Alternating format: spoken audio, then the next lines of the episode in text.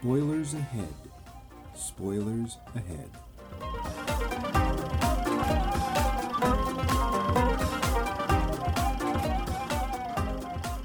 Welcome to Max Mike Movies. In this, our second series, we will discuss a different movie each week, a movie that falls into the category of what we're calling hidden gems. These are movies that we both think are fun, interesting, or otherwise worth seeing, or thought so at some point, but for some reason they don't seem to have reached a particularly wide audience. We'll go over the plot in our show portion, go back and forth over the film's merits, points, and details in the lowdown, and finish up with the roundup, where we discuss why we think the film deserves a wider audience and maybe try to figure out why it doesn't have one. This week, we're talking about the 1988 sort of cult classic Tapeheads. The show. Best friends Ivan and Josh, played respectively by John Cusack and Tim Robbins very early in their career, lose their jobs as security guards and be- decide to become video producers. After taking a number of odd video jobs, they accidentally end up with controversial footage of a rising politician. A chance encounter with their childhood musical idols, the Swanky Modes, played by Sam Moore and Junior Walker, inspires them to hijack a Menudo concert, like you do, to bring their musical inspirations back into the limelight. That pretty much is the. Nobody the knows movie. who's talking. Oh, I'm very sorry. I'm Ma- I am one of your hosts here on the East Coast, Max Levine. And I am a turnip with a happy smile. Yes, he yes he is, but we like to call him Mike. Mike Loose, the human turnip. I'm turnip full of turnipy goodness. on the internet, no one knows you're a turnip. I thought they all knew. Well, they do now Oh, because that's you our new have catch- bravely. That's our new catchphrase. I forgot. On the internet, nobody knows you're a turnip. There. I I'm waiting for the T-shirt.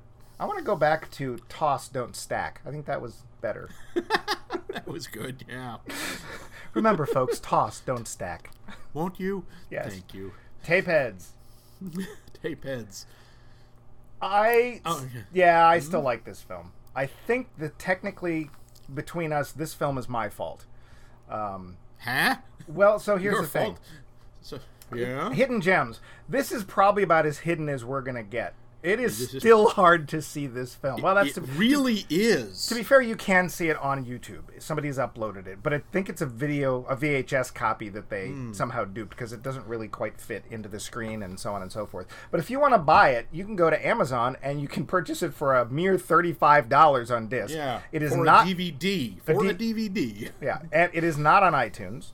No. Not on. Well, it's not on that. Not on. Well, we don't want to give too much. You know, no one's paying us, so we don't want to mention too Affleck! names. But uh, it, it's not on the service that rhymes with pet sticks. It's also not on Affleck.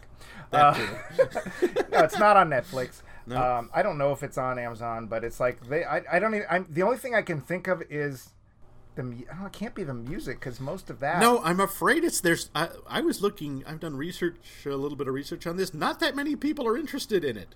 which is a shame, and that's why we're here. I'd like to think we're here for more than that. I think we're here also to make the world a greener place. Why with, you green? know, green paint. oh, because well, it looks nice. Lots like of green blue. paint. Please wear green paint where you buy green paint where you shop or bank. I like green at Yeah. my bank. Anyway, yeah. So Yeah, yeah. Tapehead. So what happened was, and I have to. I'm not sure if my um, my chronology is exactly right on this, but Mm-hmm. the film was not going to get a big release, as it turns out. No. And the the producer of this film, a film uh, company called Pacific Arts, which was run by Mike Nesmith, an ex monkey, uh, and I'm not being like Would you like to buy a monkey? I'm not trying to be insulting. He was in a band called the Monkees, so he is an ex monkey. Um, he produced this film, and apparently there was a film that came out before this that he had to do the same thing. And where did they start marketing this film but Boston? And so he started in Boston again. And I think what happened, if I remember correctly, is a friend of mine and I were going to see another um, film we might or might not be talking about called Lair of the White Worm. Oh, at, dear. At a very small theater in downtown Boston called the Nickelodeon. The Nickelodeon had a the dubious honor of at night being a theater and during the day being a classroom for BU. Mm-hmm. And so we went to see. I think we went to see Lair of the White Worm. And while we were standing in line, because the class hadn't let out, I don't think. Um, there was somebody handing out flyers for this movie coming next week called Tapeheads. And the director was going to be there. And we thought, well, why don't we do that? This sounds cool. And so I actually did get to see this film in the theater and thought it was wonderful. Um, it was like waiting for it to be a big thing. The interesting thing is, is that I well, it never really got a wide release. I remember distinctly seeing two of the characters playing the characters in this film on David Letterman, which was the Swanky Modes.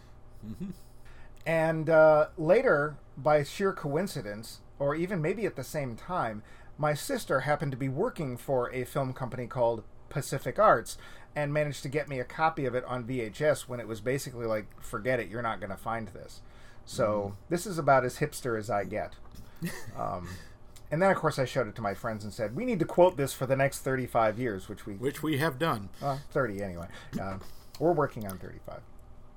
Yeah, now this movie financially was a disaster. The U.S. gross was under three hundred and fifty thousand dollars. Yeah. Yeah, I think the cameos alone cost more than that. Oh God, yeah. The cast cost a bloody fortune, and it may have been whoever that company you said was. It was also originally supposed to be produced and released by the De Laurentiis Entertainment Group. Were you know, it? Of Dino De Horrendous fame? When my Except- conch die, everybody cry. Nobody cry when Jaws die. My conch die, everybody cry. this is, of course, famous quotes from Dino De Laurentiis talking about his legendary remake of King Kong. In 1977, starring Jessica Lange. Um, it's that actually is a real quote. He did actually. Yeah, he did, and he and he always got the name wrong. He instead of Kong, he said Conk. Yeah. Well, there you go. Yeah, but uh, they unfortunately right around then went bankrupt Oh, for some unknown reason. Uh, but uh, NBC stepped in. NBC uh, Productions took over. well, that, they play that noise over the credits. Yep. NBC Productions because the. They, it's not a turkey. peacock. It's a peacock. Yeah, but It, close enough. yes, look, it's close. Yeah, yeah, What other trivia did you find? Since we're still Well- in the uh, show portion.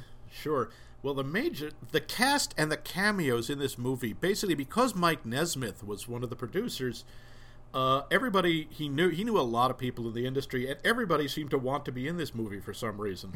now, first we have to consider, you know, the, the leads, John Cusack and Tim Robbins. John Cusack was still basically doing teen movies. Uh, he, it, this was after like Better Off Dead and The Sure Thing, which were very popular, you know, teen sex comedies, and One Crazy Summer, which he remembers fondly because he gets to make out with Demi Moore.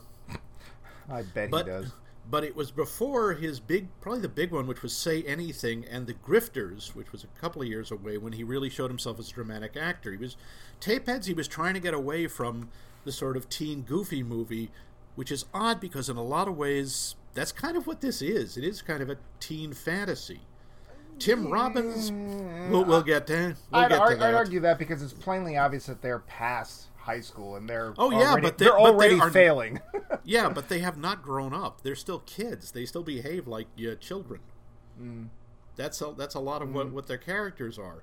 Tim Robbins, up to this point, had done mostly television. I think his big, his two big movie parts before this were he had a minor part as Merlin in Top Gun, and of course a major role in I'm so sorry, Tim Howard the Duck.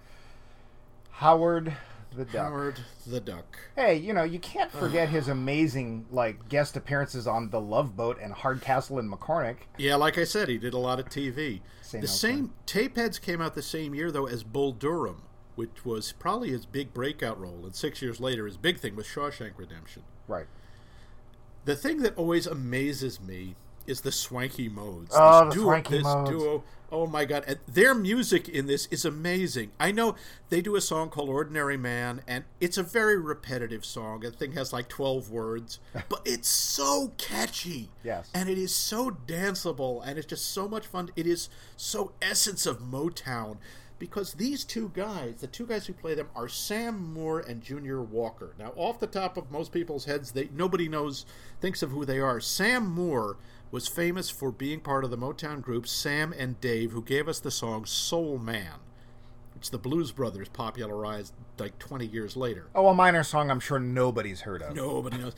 Junior Walker of Junior was of Junior Walker and the All Stars, who gave us probably one of the most famous. I mean, no, a lot of people don't know the name of this piece, but I guarantee you, I'm going to listen carefully. This is Junior Walker on the saxophone.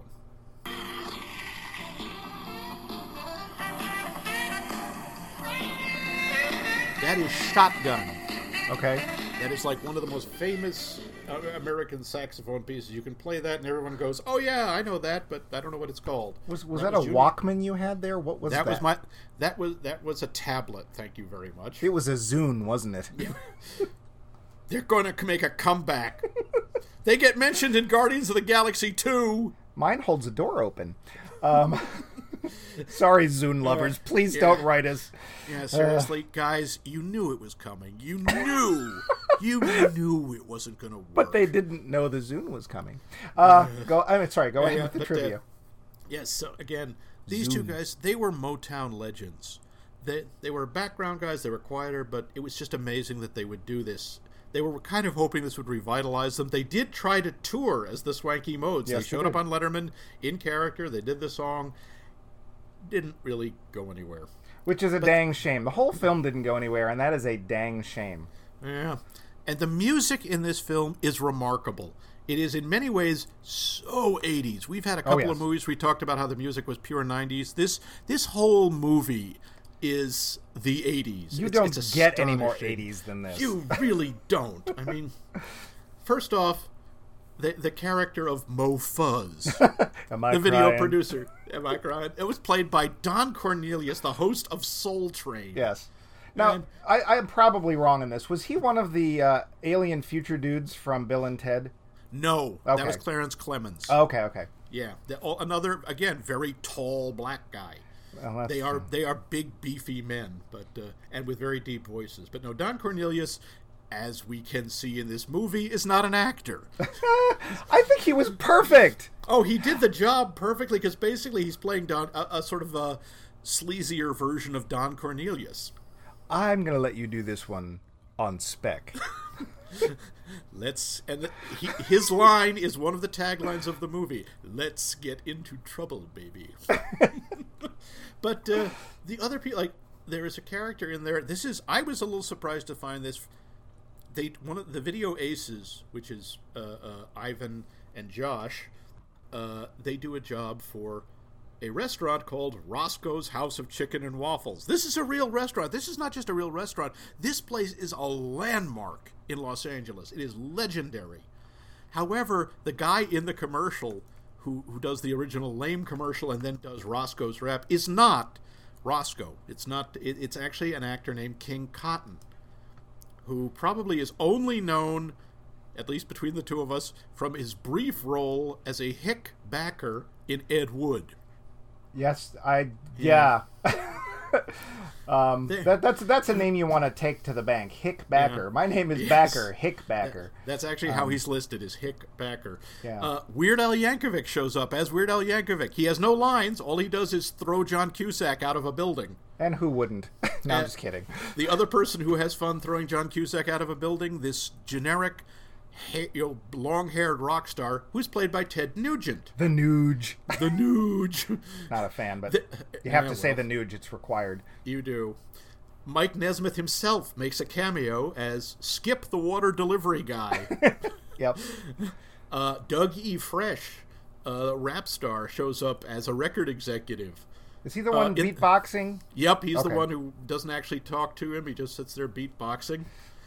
Uh, there is a brief shot of a, a of a group called Visual Aplomb, which is Dave and Steve Higgins of the Higgins Boys and Gruber. I don't know who And of is. course, there is a character, not really in the movie, he's just sort of in the background on TV screens, Don Druzel, who is again another wonderful uh, idea of an 80s icon, which is the infomercial done by someone who's trying to teach you how to make how to get rich, which is basically a guy who figured out, hey, if I do infomercials and write a, a sleazy book, people will send me money and I'll get rich. And this is played by now in the credits. It says literally it's played by Jack Cheese. It that that is how he's listed. It is not Jack Cheese. It is in fact Robert Bobcat Goldthwait. Yes. S- stand-up comedian and now movie director. And utterly unrecognizable. completely, the voice is different. He's got his hair all slicked down. It's bizarre. I think I can. I think I can. I think I can. cash flow, cash flow, cash flow. Uh, Dirk Slammer, the lead singer of the Blender Children, is played. This is a little more obscure by legendary punk vocalist Stiv Bators Yeah. of of the Dead Boys and the Blender Children are actually his band, the Lords of the New Church. Right. Uh, Sadly, also- he died only two years after this. Yeah, in a bizarre car accident. Yes, he apparently got hit by a car, walked four miles back to his hotel, and died. Yeah, he said, "Oh, I'm fine." Thud. Yeah. Eh, very sad. Who else do we have in here? Uh, well, let's see. Well, oh, the band Cube Squared, who are supposed to be who have sold more a- albums in Sweden. now, than the ones ABBA. singing, not the ones we see, right? Uh, Right, right. The ones who are actually the voices. That is Devo. That is the whole bit. They did. They, Nesmith asked them to be in it. They wouldn't. Didn't want to actually be in the movie, but they would. uh, They lent their voice and musical. I think it talents. is actually Swedish, too. I think it does translate. It is. They actually wrote this song, "Baby Doll," and then translated it into Swedish. Yeah. Uh, a couple of others. First of all, there are all these old TV actors. Connie Stevens is in this. Lyle Alzado. And, of course, the bad guy, Clu Gulager, who Mike and I know Oh, from many MS. from San from many Misties, particularly San Francisco International and I Made for TV Love You. Gulagoo Gulager, I don't know. Well, it's funny because Yvonne Goulagan. oh yeah, yes. that's exactly the same person. Um, I when I my notes, my spell corrector said, "No, I don't know what clue is, so I'm going to change it to flu." So flu Gulager. The other MST alum from here, another uh, multiple uh, award winner from MST, I believe, is Doug McClure, um, who uh, plays the right. dad. So yeah. Now uh, there's still a couple more cameos. Yeah, yeah. There are. There was one that was a complete surprise to me. During the uh, in, rather intimate videotape of Senator Norman Martin, Oh, you did find that one. I did. There is just a brief shot. It's like three seconds of a woman spanking him. That woman is Courtney Love. She is uncredited though. She is uncredited, but I watched for. I, I saw this in the credits and I thought that can't be right. And I watched that scene. It's like, oh my god, that is Courtney Love. Oh, I'm glad she made it in there. Still two in there that I that I have in my list. Uh, I'm not sure what the other one is, but one of the ones that is, I think, one of the most significant, and actually, this was a fairly bold and subversive move at the very end of the movie, undercutting the happy ending. Sorry, more spoilers. Uh, Josh and Ivan are arrested by the FBI for broadcasting obscenity. They broadcast the senator's sex tape. and uh, one of the FBI agents who is, wrest- is uh, wrestling them into cuffs says, "Yeah, you should be careful. Remember what we did to Jello Biafra." The man who says this is Jello Biafra. Lead singer of the Dead Kennedys. Yes, he is. Lead singer of the Dead Kennedys and a man who had the dubious honor three years prior, 1985, to go on trial for obscenity for the Dead Kennedys album, uh, album cover, wherein they used the H.R. Giger print, Penis Landscape. Well, that's just a title. It's not what it really. Uh, yeah. oh, yeah, actually it is exactly what it sounds like. It is a lot of penises. Can you say And that? this- yeah, we, uh, yes. Okay, a lot of Johnsons. There we go.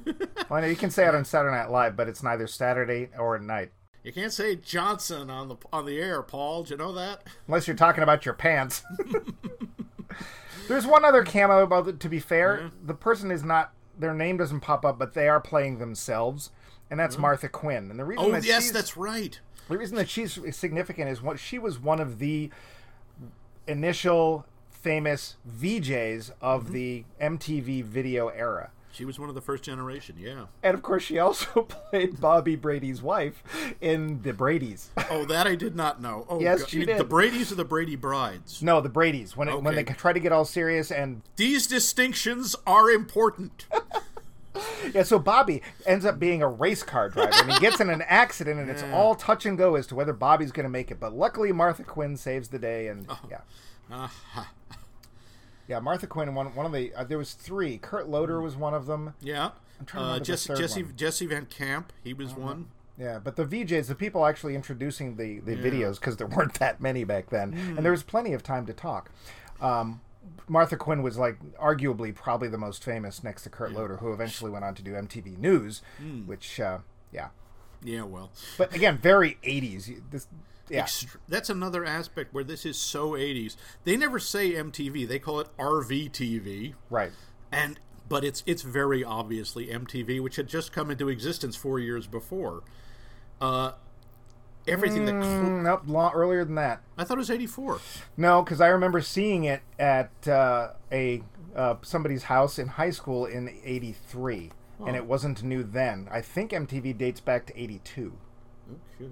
But anyway, One of the, the, the things I love is when uh, Mo Fuzz is talking to them about production values.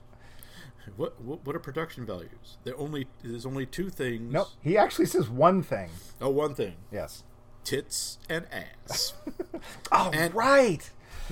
and of course, if you look at the music, that's the other thing. The videos they do, they are really, I don't know if you would even call them send ups. They're just very accurate depictions of 80s music videos. Yes. You know, really pretentious imagery, a lot of, you know, somber stuff or explosions or women in spandex. Oh, God, the, remember the groupies for the Blender children? Yes. Are you famous? Are you with the band? Sign my butt. Teach me to read. oh god, I remember seeing that in the theater. That just cracked me up because it's a throwaway. It's there for like two seconds and it's gone. There's a lot of that, but we'll get to that. There's a lot of little bits. Is there any more trivia though? Uh, no, that's pretty much the, the trivia to me is is the cameos and the cast. I mean, again, not, yeah, because there's there is not a lot of information about this movie No. out there. Just not too many people seem that interested. Uh, in the it. one last piece of sort of trivia I'll throw in there is that the director of this film is mostly known for music videos. Yeah. Oh yes, but he also did do the movie version of Car 54. Where are you? yeah, he did. Alan Fishman. Because, yeah. Car 54. Because nobody had to. Yes. My feeling was that the, the rights on that had long expired and nobody cared, and somebody said, they're redoing 50 shows. Let's do this. It's cheap. It's got to be. So, uh, yeah, so I guess that's it for trivia. We can go into our discussion. The Lowdown. I don't. I gotta tell you, this movie doesn't hold up as well for me. Oh, really? Yeah, I mean, there is parts of it I just love. The music is wonderful. It really is. Uh, the the guys who did the back most of the background music was this band called Fishbone, who show up in the movie as a band called Ranchbone. Right. But the music, even the background stuff, the incidental stuff, is really good. There are some incredibly quotable lines, but I don't think it holds together as a movie. It's I just have no problem with it whatsoever. okay. That's great. I still love it. It's just so quirky. Um, there's just these wonderful little parts that just don't make sense, or little tiny little bits. Um, one of my favorite little sort of continuing gags is starting in the beginning of the film. They're driving around in a VW thing, which itself is very 80s. I think it showed up in the 70s originally, and it was based on uh, I want to say it was a troop carrier um, from Yes, Germany. Yes. Um, really ugly car. It was about as bare bones as it got. I don't think the inside of the doors are padded. It's just like sheet metal and an engine. And they're driving around in it. And at the very beginning of the film, the car starts with one parking ticket. And as the film continues, that pile of parking tickets gets bigger and bigger. And in fact, They at the never end of the, remove them. no, They- and at the end of the film, they actually go to jail not for transmitting the porn, but for their outstanding parking tickets. Right, they go to minimum security prison. That's the end of the movie, according to the credits. Yeah. they end they end up in uh, jail for parking tickets, which actually I don't think can happen. But Yeah, well, but apparently it's a worse crime in L.A. than it would be for broadcasting porn. there, there are a lot of wonderful little bits. The fact that Josh's parents and the hitmen drive exactly the same car. Yeah, and if you look carefully, you realize it's not only that they drive the same model. It, It is the same car. It's the same car. The markings on it, the scratches. It's the same car. um, the license plate on the thing is me first, uh, which is perfect. It must be uh, Ivan's car, otherwise it wouldn't make sense. Ah, yep. As they're driving in the beginning, for s- no unknown, for some unknown reason, one of the cars passing them has an auga horn. So they're just driving through L.A. and suddenly auga in the background for no reason. Um, there are just these odd little fantastic elements too. At one point, they're driving in that car, and each one of them just reaches his hand off camera, you know, out of the window of the car and pulls a beer out of thin air. Yes, I had that in my notes too. That was very odd. Or and suddenly, the two female, the two love interests, Belinda and Samantha, uh, when they're arguing, they suddenly start having this martial arts duel. Yes. Which leads to the famous line two ninja bitches trying to kill each Yes. other. Uh, and, and the best part is that uh, Samantha, you might argue, could have had her nunchucks uh, up the back of her jacket, but Belinda pulls her two. Um, what do they call those? Balisongs? Is that what those are? Yeah, Balisong, Butterfly, Butterfly knives, knives out of nowhere. We're guessing her slippers because she's Yeah. wearing uh, long johns and there's like no Yeah. Pockets or anything. But who cares? Um, There's a scene early in the film when Josh and Ivan get fired, and justifiably so, from their wonderful security Yeah. guard job, and they're in a bar. And it suddenly occurs to Ivan that they should be making videos. Well, behind him in the background, suddenly a single light bulb comes on, yeah, right when he which gets is the and idea. it's this It's a- goofy you- little throwaway thing, but it's just you know Also in that same bar when the bartender, okay, you guys have had enough. Says what? Is it all right? No, Brothers Against Drunk Driving have been really up my face. So you got to recite the alphabet backwards, skipping the vowels and giving the American Sign Language signal for each letter. They do. and they do it flawlessly. They do. That's the thing. That, all right, so I'm gonna get one more little tiny little thing. I love the video protector cop. So he shows up near the end of the film. He's meant to be a home security thing where like people are startled into thinking there's a real cop there or a real security guard with a gun. He shoots at two of the hitmen, but he also hangs around for the party and he's in the background dancing to the music in tune. They actually talk to him and it's like you know okay. You, you did great, and it's like he shoulders his gun, and it's like it makes no sense, but it's great. It's this wonderful little thing. Um, one of the reasons that I think the film still holds up is, for me, Tim Robbins and John Cusack make a great pair. I really like their chemistry. I, They have good chemistry and good energy. and to the best of my knowledge, they only ever appear in one other film, and even then, it's not. They're not really paired up. It's uh, High Fidelity, and Yeah, the Nick Horn, based on the Nick Hornsby book, and they're only in one scene together. Yes, and it involves an air conditioner, um, Yes. like we said, and it's it's brutal. Uh, it's really really horrible. But I really like them together because you've got John Cusack, like this over the top, ambitious, shallow guy, and you've got Tim Robbins, who's half awake but very creative and has the heart of an artist. And they just work well together, and you can totally see why these guys would have been friends since, you know, little league. So um, that's one of the reasons I really like this film. I, I, I- like I say, there's a lot I like about it. I love the music. Uh, I do like uh, Cusack and Robbins together. Their chemistry is amazing, and they're just. It's astonishing because the characters are so unlikable, and yet you still kind of like them. You still root for them. Yeah. Because they're such. They're both complete jackasses. Well, they're a lot better than anybody else in the film, like Norman That's the Mart. thing. Everyone else in the film, except maybe Belinda, Yeah. is a horrible, horrible person. It's it, it, the thing is, I read, I was reading an article about this uh, movie. It is very, it was very much set up to be a cult movie. It had all of the elements. It had obscure TV actors. It had pop culture references. It had interesting music, but it feels kind of sculpted. It feels kind of artificial that way. Really, I don't feel that at all. I mean, because Mm. for me, it's like we're going to get all these obscure people to do stuff. We're not going to get like Bob Denver. You know, we're not going to get. Um, God, who is Herman Munster? Uh, um, Oh, I'm blanking. I, I am too. Fred Gwynne. We're not going to get. Yeah, we're not going to get like big character actors that people know, and the people that are popular now, like Bobcat Goldthwait. We're going to make it so you can't identify them. Yeah, but you've also got, you know, the manager of Menudo is Kid Creole of Kid Creole and the Coconuts. He was pretty well known at that point. I didn't know who he was. Yeah, I mean, when I went did. when I saw this in '88, I recognized Weird Al.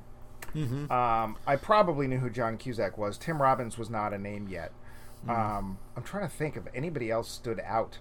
Um, as I certainly didn't know who the brothers Diamond were, otherwise known as Swanky Modes. I, I don't know. I just really I loved the quirkiness and I loved the dialogue and the weird little touches and stuff. I, I don't I don't feel like to me I don't get the impression that this was made for future hipsters. Like that's just not what it feels like. It worked out mm. that way, mm. but part of the problem is that it's really hard to have seen it. The fact that I saw it in a theater at all is kind of amazing, and it was only because I was seeing something else and got a flyer handed to me. Mm-hmm. Um, pretty much the way they, their business grows in the film. It's like here, have a flyer. It was like that, and the, and the director was there for questions afterward, which was cool. But, I mean, I saw it because our mutual friend Dan said, "Hey, come on, you got to see this. I want to see it for the third time." oh, you actually went and saw it at the Nickelodeon too?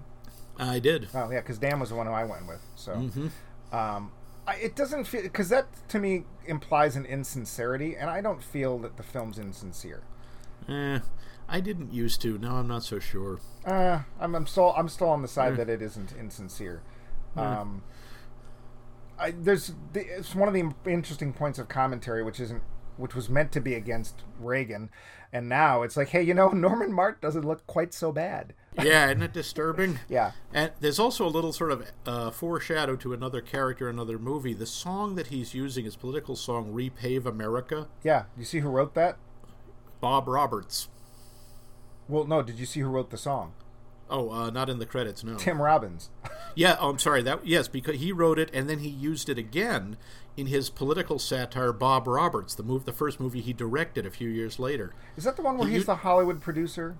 No. No, no, it's the one where he it's he's the uh, he, he's a political candidate who's obviously a horrible person. He's also a folk singer. Oh, okay. Yeah, it's incre- Yeah, it's it's actually it's pretty interesting. And again, there's a lot of interesting people in it. It's just it's very heavy-handed as satire. Wait, he's he's a folk singer and he becomes a political. That sounds like what was that Andy Griffith film, Voice of the Nation?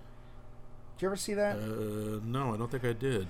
It's yeah. Uh, my dad showed it to me. Uh, if I may have the title wrong, and I'm sure somebody will correct me. I think it's called Voice of the Nation, and it starts off with Andy Griffith as basically Andy Griffith, and he's doing all his homespun wisdom and stuff. And basically, somebody decides he'd make a great candidate, and he's working himself up through government based on these old home aphorisms and you know this this supposed honesty and stuff and becoming part of the political machine he of course becomes corrupted and you know egotistical Right. and stuff and eventually gets brought down in front of the microphone like he he's overheard not unlike the uh, probably lesser known film Mr. Saturday Night um, which was Billy Crystal I forget who directed that That wasn't that wasn't political. That was just no the, no no but he got the story of a stand-up. but he also he lost face because of something that got inadvertently broadcast when it shouldn't. That's Oh. how fa- Voice of the Nation ends up happening too. So Oh, okay. I see a parallel between Voice of the Nation and Bob Roberts, although I haven't seen Bob Roberts.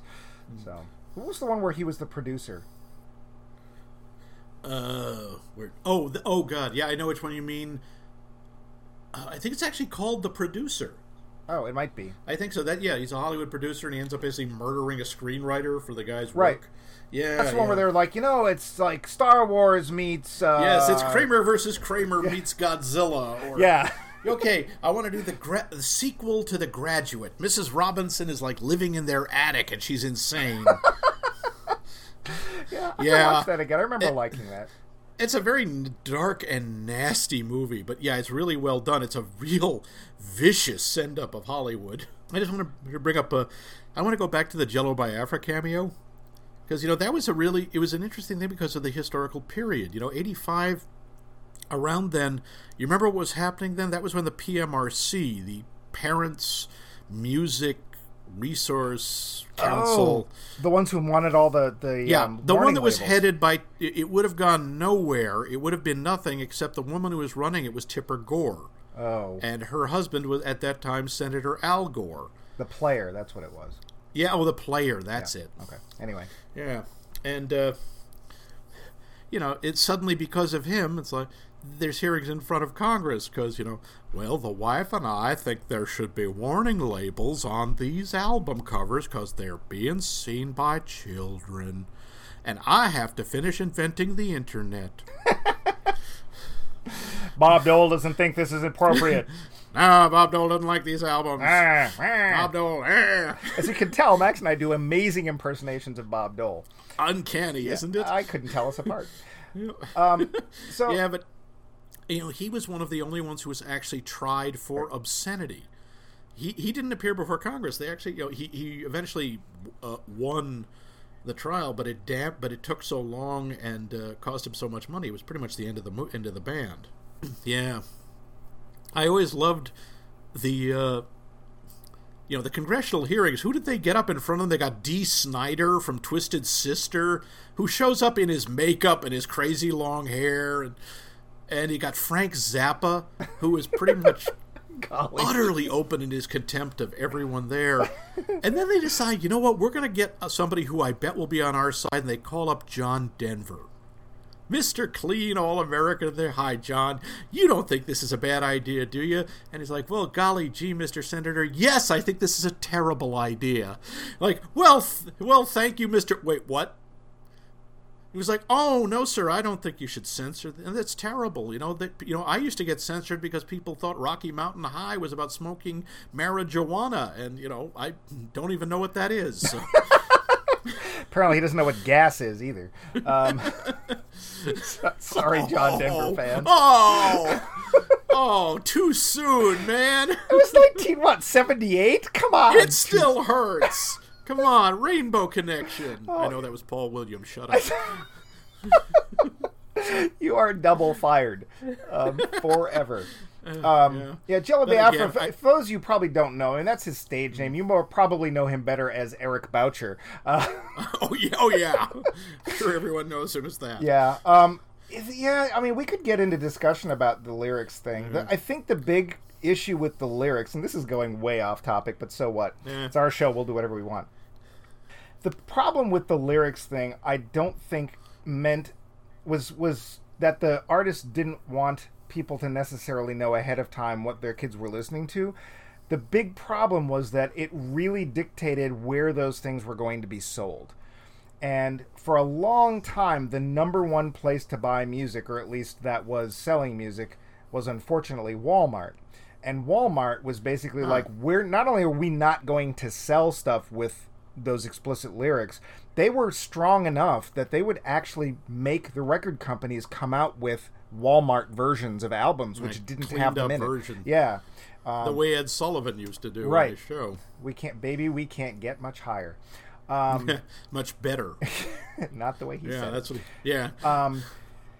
So the cent because they weren't being censored, and a lot of them were claim calling censorship. They weren't being censored. What was initially being asked was, we want to know, hey, does this album contain stuff that we don't think our kids are ready to listen to? Not don't use those lyrics. The problem was is that in practice, that's what was happening. that was how it would ended up working. It's like, yes, we want explicit labels on these records, but uh, we also know that there are a whole bunch of places that will simply not sell anything with those labels on. it. Right, and then we lose So money. that is that is what is that's called economic censorship. Right. And as we all know, the the lyric ban has since totally disappeared, and no one ever see. Oh, right. Yeah, Yeah, that's still here. But on the other hand, I don't know if they still bother doing that. You know, Walmart version of stuff. Well, anymore. I still re- I still remember. Uh, I don't know who it was. It might have been Dee Snider or it was uh, somebody who said, "Yeah, telling kid putting telling kids don't buy these albums Right. because the lyrics are explicit is like trying to keep ants away from a picnic by throwing sugar at them. Yeah, I mean it's true. It was just stupid. It was a pointless uh, exercise that accomplished nothing. It just made a lot of people's lives a little more difficult for a little while. My, I loved. I remember watching an episode of uh, Ted Koppel, and he used to get people on and have a panel. And the people he had on arguing this point. On the one hand, there's Frank Zappa oh, forget it. You're lost. very yeah who was whatever else you think of frank zappa he was an incredibly eloquent and sharp arguer on the other hand there's tipper gore the Oh, other okay. extreme and there in the middle to moderate and i felt so bad for him is donny osmond Donny Osmond, Oh. Donny Osmond, Donny, Donny, Donny.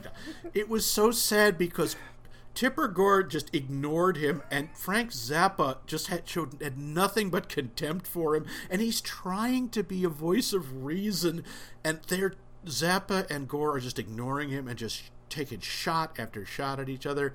And you can see Koppel just grin, sitting there trying not to smile, going, "I got, I'm getting so much money." I'm You know, I, bet, I, I, I didn't see that debate, but I bet the floor was really dirty that night oh my god. because they needed Tipper to be to, to use to mop it up. Yeah, actually, yeah. uh, She all she was doing was yelling out cliches and such. Yeah, I'm afraid Frank Zappa wiped the floor with her, but it didn't matter because he was so rude and obnoxious about it Yeah. that he kind of undercut his own case. And again, the person I think the winner still was Donny because everyone came out of this going, Are, you, okay, Mr. Osmond? Would you like a glass of water? Are you okay? or milk. yes, You know, he's a little rock and roll, a little Yeah, bit just a little bit, just a little bit. in his purple socks. Do you remember that? Yep, Donny? I do. I remember the purple damn socks. Uh, yeah. But as so- that's uh, that's music, and we're talking about music. That the Swanky Modes music that's in this movie, and most of the songs awesome! are written by them. You know the song that the Hitmen are singing, "Language of Love." Yep. That's just, if you listen, the Swanky Modes are singing it in the background. They're singing it over them. Yeah. It's their song. And there is this wonderful song that they sing in the bar. You don't even get to hear all of it. It's called "Audience for Your Pain." yeah, it's a great song. and it's it's showcases Sam Moore's voice and Junior Walker's sax. It's just frigging beautiful. It's amazing. As far as I, I mean, I, I didn't look into the songs, and I don't know. Did they appear anywhere else, or were they done for this movie? Uh, they were done for this movie, but they used they put them together on the soundtrack, and they did try to put together a Swanky Modes album, which tanked, unfortunately. Yeah, because you know, I bought the soundtrack when it came out. I still have it, which it too is now you know forty dollars or whatever for a CD, which is ridiculous. Um, and those songs particularly are just dead on great songs. I've sung them in the car many times. Um, there's a couple of other things that they re-recorded for the soundtrack, which are great. Roscoe's rap is awesome. Oh, that's Um, my favorite. It's utterly goofy and again very repetitive, but it's so much fun and it's so silly because you you have what sounds like this hardcore rap song about a chicken and waffles restaurant. I mean, when's the last time you had a wing with a waffle? Well, that's too long. It ought to to be unlawful. Also, um, and, and this was not the first film to do this. As far as I know, it's the second that I know of. Um, the over credits bit where they're like, "Hey, we're not going to waste this time. We're going to do something." And there's a new Roscoe's rap, and Roscoe talks about how he got a contract with Mo Fuzz. And, Yep, and how you should watch Don Trussell, Jack, you know, D- uh, Bobcat Goldthwait on TV. And yep. And so you, wait, what was the first one? Uh, as far as I know, the first one was Ferris Bueller. And to be fair, because there's a Oh. story going on, and then it does stop and it's just credits, but then they have Yeah. that you're still here. It's over. Go It's home. over. Go. Um, so those are the first two films I know that did that. So you know, Marvel, you should say thank you because that's their idea. Well, you know, the dead, the first Deadpool movie pays a little tribute to Ferris Bueller at the end. Yes, it does. but of course, it doesn't pay a tribute to this because nobody, nobody No. saw it. Nobody even saw this. No. Um, it's got a couple of other odd things here. There's a song called "Surfers Love," "Surfers War Chant," um, and it's by, Oh, oh, I can't remember who it's by. It's somebody famous too. It's like they're in here. Fishbone is in there. A band I Mm-hmm. had never heard of otherwise, but I like their song. They're actually Mm. kind of making fun of country western, sort of. yep. Um, it's well worth seeking out. I think it's actually available on iTunes or or your MP3 streaming service of your choice. The CD itself is ridiculously expensive, but you know Mm-hmm. who cares. But those those Motown-ish songs, "Ordinary Man," "Audience for Your Pain," they're just really good songs. I've, Yeah. I, you know I harmonize with them all the time. Yep. I have no problem at all with the music in this movie. I, I think it's terrific. It's, and some some of the tonal shifts are a little weird. Like people die in this movie, and it's just shrugged off. I'm trying. You know, Nick Nikki, the uh, Oh. the mistress, she uh, quote disappears. It's very clear he's had her killed. Well, and they don't the actually bl- the- say it. They just say that they searched her and that what tape wasn't on her. Yeah, because But- he says you ju- you're ju- you just cease to exist. Yes, so- we know what happened, and also the Blender children are all killed. And Awesome. yes, awesome! It was a great effect. They die. I can't wait, wait wait, for the next show. They die because a piece of what they they don't call it Skylab, but that's what they meant. They call it Spy Lab. because a piece of Skylab fell on them during the concert.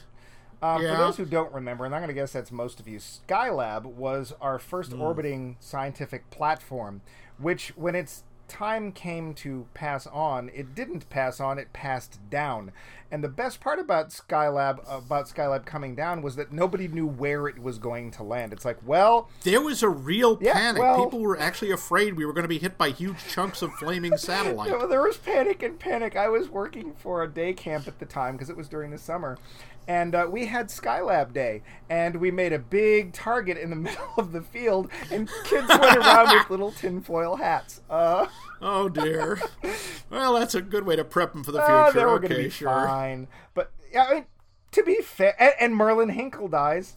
Aye, Merlin Hinkle. Merlin Hinkle, being of sound mind and body. They're one of the gigs they do is a video will, and Josh, is so intent on getting a good performance out of the dying man that they do like 14 takes and he dies during the last one. So they end up like putting sunglasses on him and working his mouth like a puppet and having a. Yep. And don't forget to pay Video Aces.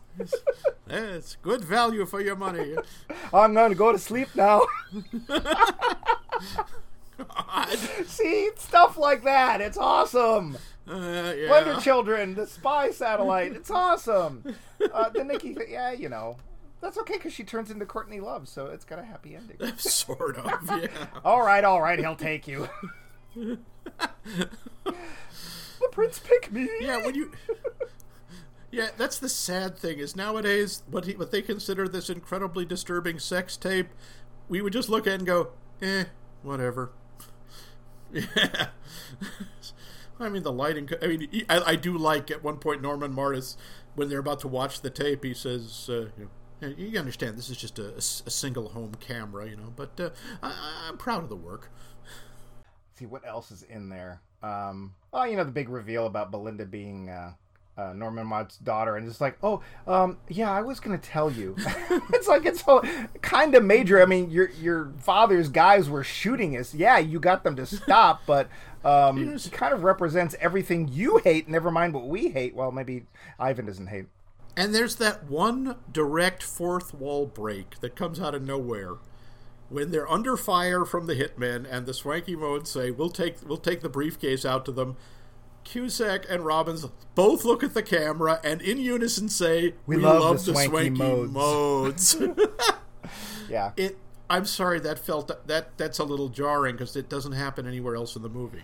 Uh, yeah, but then you've got when you pair that with things like them reaching for beers. I mean, there's definitely Yeah, points when they're yeah, like, there's- "This is a movie. We're not. Gonna, we're kind of pretending it's not." But Like I said, there are fantastic elements in it. You know, just weird stuff. yeah, and that's what I mean. That's the thing that I like that it's so quirky and that they were willing Mm. to take those little risks because, like, those are things that could easily and probably did easily make audiences go, "Well, it's dumb. I don't watch this. And wait, spy satellite It doesn't make any sense."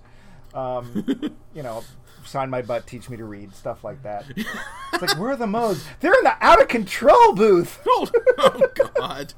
And I like the marquee for the well, the Menudo show. It says the swanky modes and maybe Menudo. Everybody loves Menudo.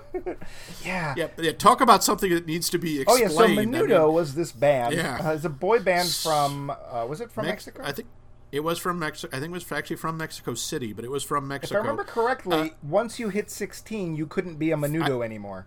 I thought it was 15, but yes, one, yeah, no, that's right. 15 was the cutoff age. Yeah, you basically it was like five interchangeable boys or six, and as they aged out, they would bring in younger boys, and they were a huge sensation for about 12 and a half minutes. Then they passed the Dutch up on the left hand side. Now I know Yeah, that's musical some- youth. Um, yes, it's sort of like that Disney movie Almost Angels, where you're in the Vienna Boys Choir until you're not. ah, Uh, but but but Menudo. Mm-hmm. Uh, yeah, Menudo, and that's the thing is like you could have a favorite Menudo, but it wouldn't last long.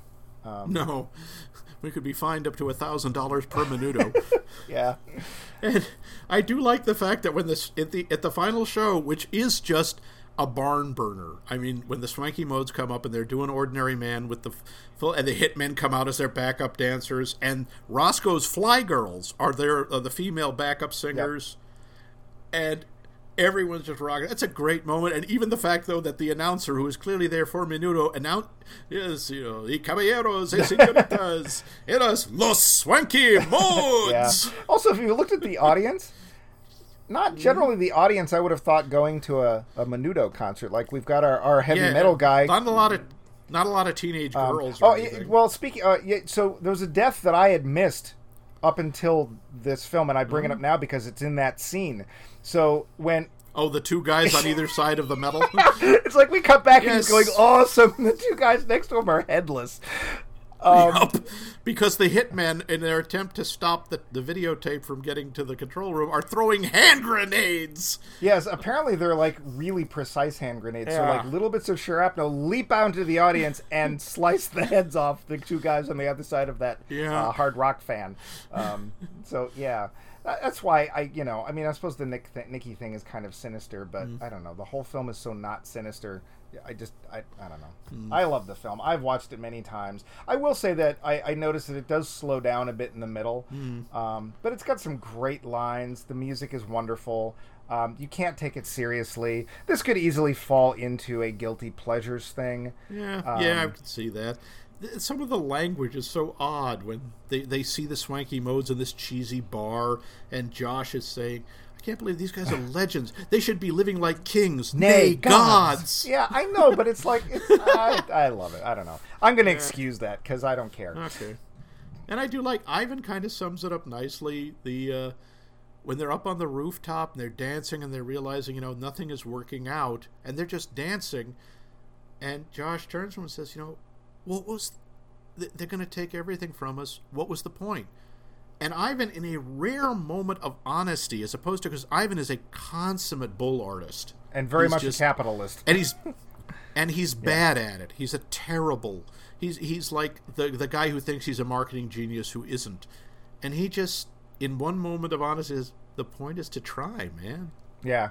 And that's it. It's like no, it's not to to be rich or to succeed. It's- We just got to try. I think you can pretty much say that that uh, Ivan is going to be the con man that no matter what he does is himself going to be conned in the process. Yeah, he is going to sabotage everything he himself does. Yeah. Um, Yeah. But he's still going to end up succeeding somehow. Like, And the weird thing is, he belie- he believes in Josh. He keeps telling Josh he's a genius, and you get the feeling he actually thinks Josh is a genius, and Josh is not a genius. no. He, uh, well, to be fair, He's competent. the video that wins the award had nothing to do with Josh. Well, it's not fair. He shot the, the funeral footage, but Yeah. the video got made into a music video because Ivan, and I don't even think you can do this. Ivan is transferring, supposedly transferring the, the last video that the Blender children had, which was shot by them and never completed either. Uh, Transferring it to a new copy to give to Samantha to show on MTV, uh, unwatched, which also I don't think ever happens. And he ends up instead of bringing the video over to a new tape, he's going to be taping over this funeral that they shot that was never paid for, and he ends up just transferring the music. Well, these guys just died, so the the juxtaposition, if you will, of the funeral and the song Mr. MX7 ends up somehow being syncs up perfectly. and there's one piece of color in it. Like there's that little girl kicking the ball, and it's like, well, Mm. Yeah, that, no- bright yellow. Yeah. Um, so it's quite, and also it's like it's obvious that they've edited this thing, so it's not like Oh, it just was shot and left on the tape. But um, the fact that those two things mixed, that was actually a mistake, and it was Ivan's, it wasn't Josh. He saw Mm-hmm. it happening, and he was like, yeah, whatever. Um, and it they ends up winning them an award, and that's where their their success comes from. Because the other things that we see him shoot, like we see him shoot this cube squared video, and he aims the camera at the band, and they keep the one angle and throw paint and sparklers and glitter on them, God. and make and whoever these three guys are who are not the band. Um, Yeah. And of course, that's why Don Cornelius says, "Am I crying?" I was moved. yeah. So I'm trying to think. Do we actually ever see Josh do anything video Uh, creative? And I Not think terribly. because even mean, the Hitman there's- video is just them standing there dancing. Well, he throw that he throws together a sort of a sample video from the party that's thrown when they're security guards, and he just you know edits together the footage from uh, the security cameras of the party. Yeah, that's and true. plays music over it. So he does some stuff. It's just you know it's competent. Yeah, I think it's it's it's two guys who probably really don't have what it takes somehow getting to these opportunities that they shouldn't have, and that's fine yeah. because of course they end up in jail anyway.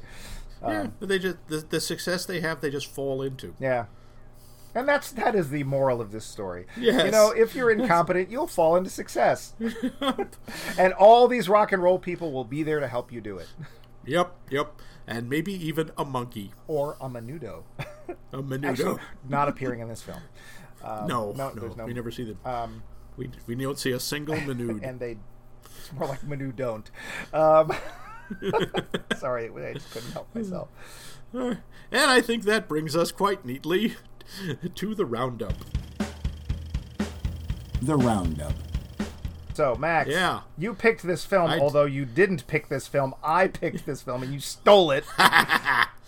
Yeah, well, that's very because that's what you did in the '80s. but this isn't the 80s. Shut up.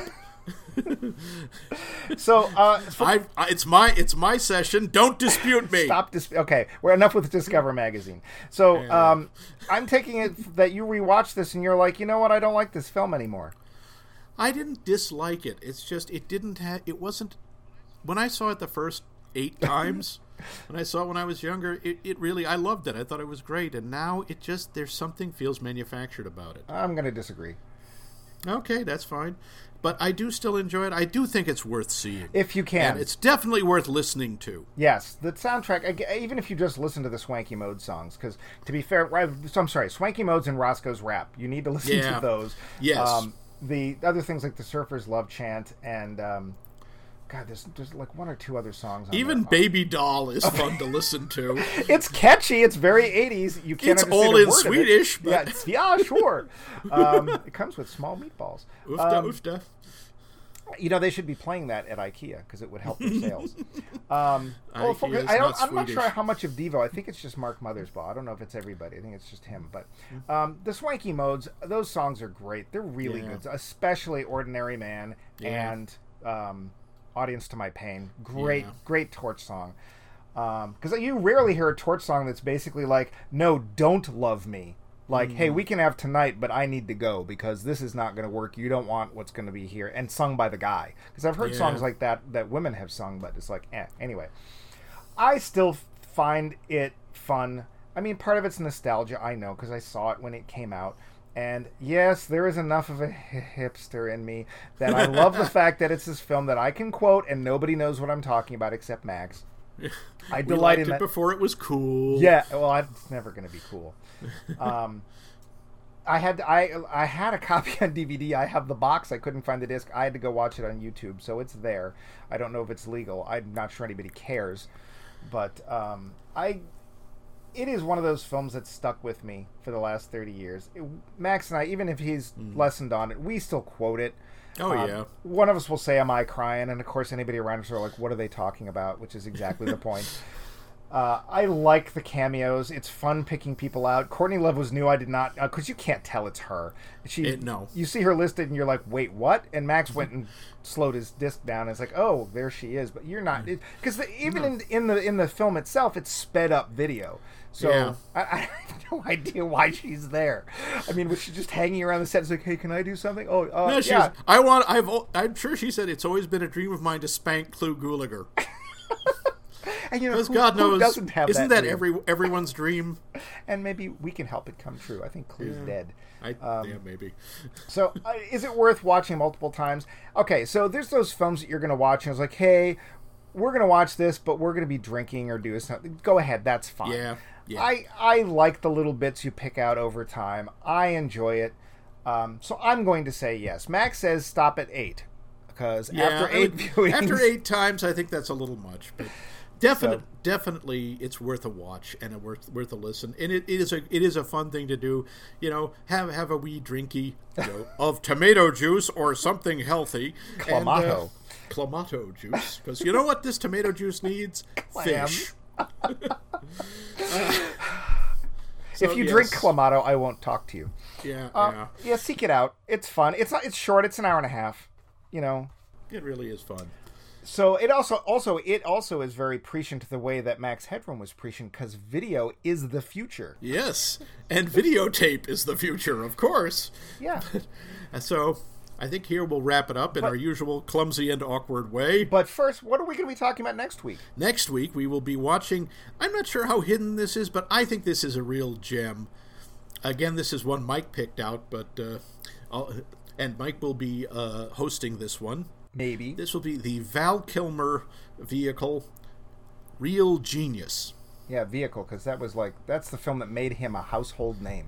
Yeah, pretty much. I always like to think of it as sort of Animal House goes to Caltech. I was kidding. That I think that was one of his. I think it, wa- if not his breakout role, that was a major one because That was, I think, prior to Top Gun. Well, we'll find out next week when I Yes, look up trivia for that sort of thing. Yes, Um, we will. But in, in the meantime, if you folks want to follow us, we have a Facebook page which we have under we. Mike Max Movies. As you remember, Actually, if you're on Max Max Mike Max movies. Mike, I know it's not like I didn't title the damn show. Yep. Max Mike follow. Movies on Facebook. If you go to Twitter, we are Plort Max Mike Movies. Remember, Plort is the term for the at symbol because at is no Yep. longer cool. Everyone says. Plort. I heard it in the mall today.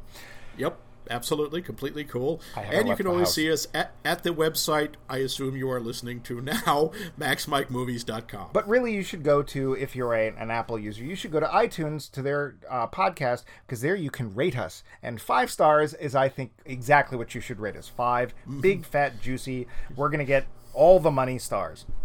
yes, what he said. I think the only person who's rated us is me. which is fine. But yeah, so lots of different ways you can uh, listen to the show, which if you're not already listening to the show, you'll never find out. Uh, but there on our website, you could leave comments if you want to, and eventually we might even have an email address if we're feeling uh, masochistic. No, wait, yes, masochistic. Um, but yeah, so otherwise, uh, this is the point where we like to call. Uh, no, this is the time in the show that When we call our view. the, no, the the part where we finish the show Oh, at the end. this is what we Um, do when